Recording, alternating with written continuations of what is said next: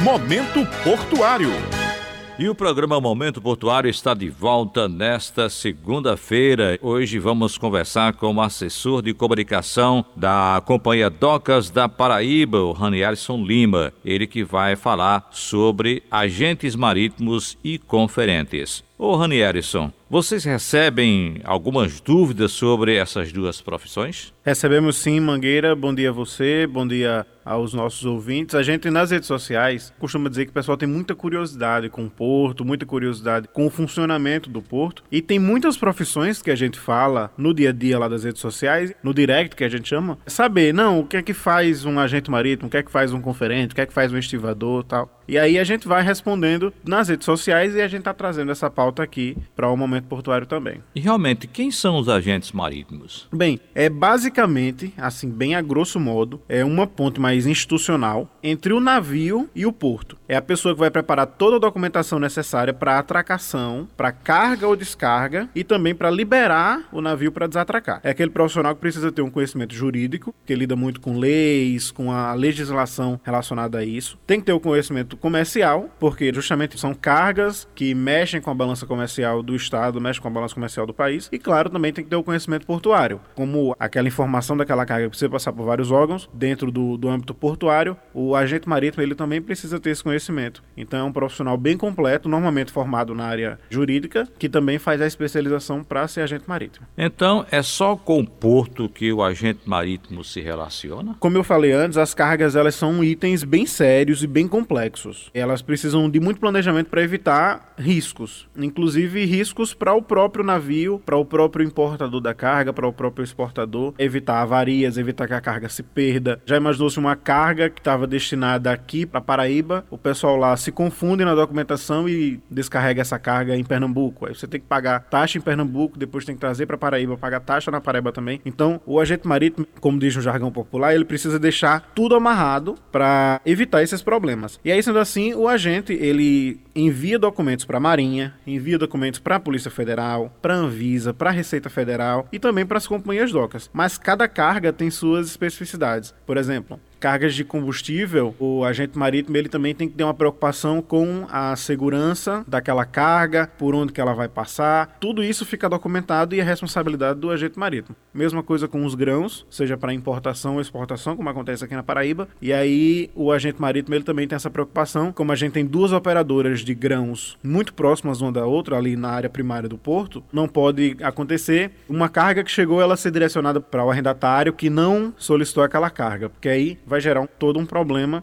dentro da balança comercial do porto. Então é alguém que tem que ter muita responsabilidade, muita organização e muito conhecimento da dinâmica de um porto. Pelo que eu estou entendendo, Ranielson, realmente são atividades complexas em determinado porto, né? E cada porto, você vê, um porto aqui da Paraíba, a gente movimenta 1 milhão por ano. A gente tem a capacidade, na estrutura que tem hoje, para movimentar até 5 milhões e trabalha para isso. Só que existem portos no Brasil, que já são portos centenários, por exemplo, que movimentam 60 milhões de toneladas por ano, que movimentam 100 milhões de toneladas por ano. Porto de Santos é imenso, e aí você imagina o trabalho dos agentes marítimos lá no Porto de Santos para evitar. A gente aqui na Paraíba tem, se não me engano, 4, 5 berços de atracação. Lá no Porto de Santos são dezenas. Então, tudo isso o agente marítimo, ele controla para evitar problemas. Já, inclusive, em outros portos, tem situações em que a empresa tem o seu próprio berço para atracar. Então, só os navios daquela empresa atracam ali. Então, o agente marítimo evita que tenha essa confusão com os berços em cada porto. Me diga uma coisa, o agente marítimo, ele tem responsabilidades também com a tripulação? Tem sim. Ele é o responsável por viabilizar o atendimento médico e odontológico aos tripulantes. E nos casos de navios de cruzeiro, o momento em que o pessoal do cruzeiro desce para conhecer as cidades, também é responsabilidade do agente marítimo. Ele que documenta tudo isso. E caso o navio tenha alguma avaria, ele também é a ponte para fazer o reparo dessa embarcação. E sobre essa outra profissão que nós vamos falar agora, é o conferente. Qual a importância desse profissional? Mangueira, como o próprio nome já diz, ele é responsável por verificar, por conferir as mercadorias e as cargas do navio ou fora dele. Só que essa categoria, ela tem algumas divisões. Ele pode ser o conferente controlador, o conferente planista e o conferente de balança. Quais as diferenças entre esses profissionais? Bem, o controlador, ele verifica os locais a bordo, ele fica dentro do navio, ele vai vendo como a carga é colocada em cada local do porão do navio, para evitar, por exemplo, é como a gente na nossa gaveta de casa, digamos que a gente tem uma farda do trabalho, a gente normalmente vai deixar essa farda logo em cima, porque se a gente sabe que quando lavar tudo, dobrar, se colocar lá embaixo, para tirar essa camisa, você tem que tirar todas as outras embaixo. Então o conferente controlador, ele vai controlar a correta localização de cada carga. Já o conferente planista é um trabalho que antecede o controlador.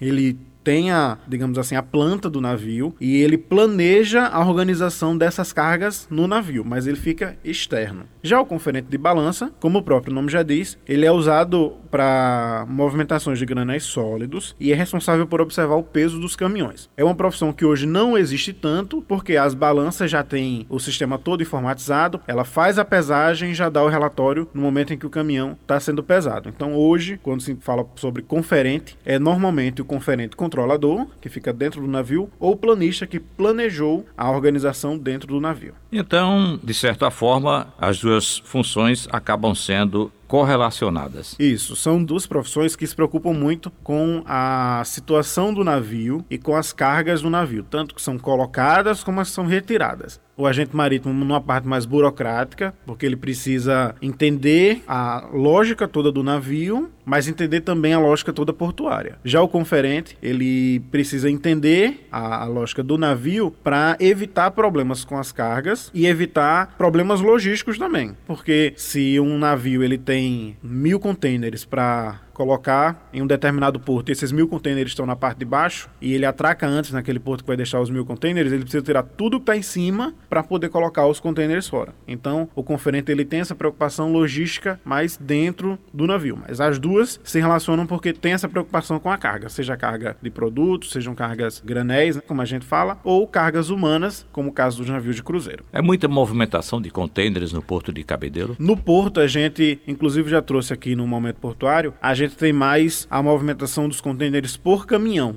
trânsito aduaneiro. Só que a gente tem sim alguns contêineres que chegam por navio, mas não é hoje a nossa principal movimentação. No entanto, a gente tem o projeto do Terminal de Múltiplos Usos, que é na região principal do Porto de Cabedelo. É justamente uma área dedicada, que vai ter um berço próprio, vai ter toda uma logística própria para receber contêiner. É um projeto que está em andamento, numa área a ser arrendada, mas que sim está dentro do nosso plano de avanço para os próximos anos, que a gente chama de plano mestre. E esse plano mestre prevê o TMU, Terminal de Múltiplos Usos. Me diga uma coisa, qual a maior movimentação no Porto de Cabedelo hoje? Hoje, especialmente no ano passado, a maior movimentação foi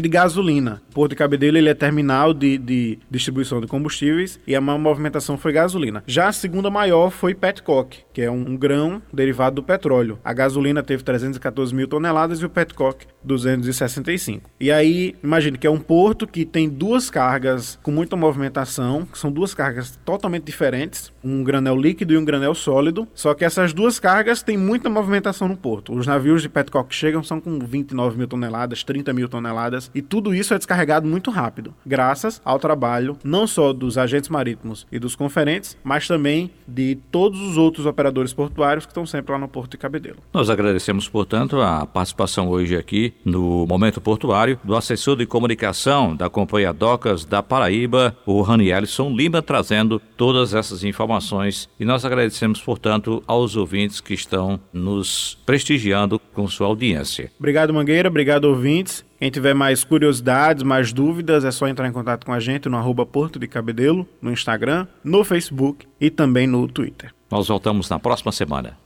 Momento Portuário.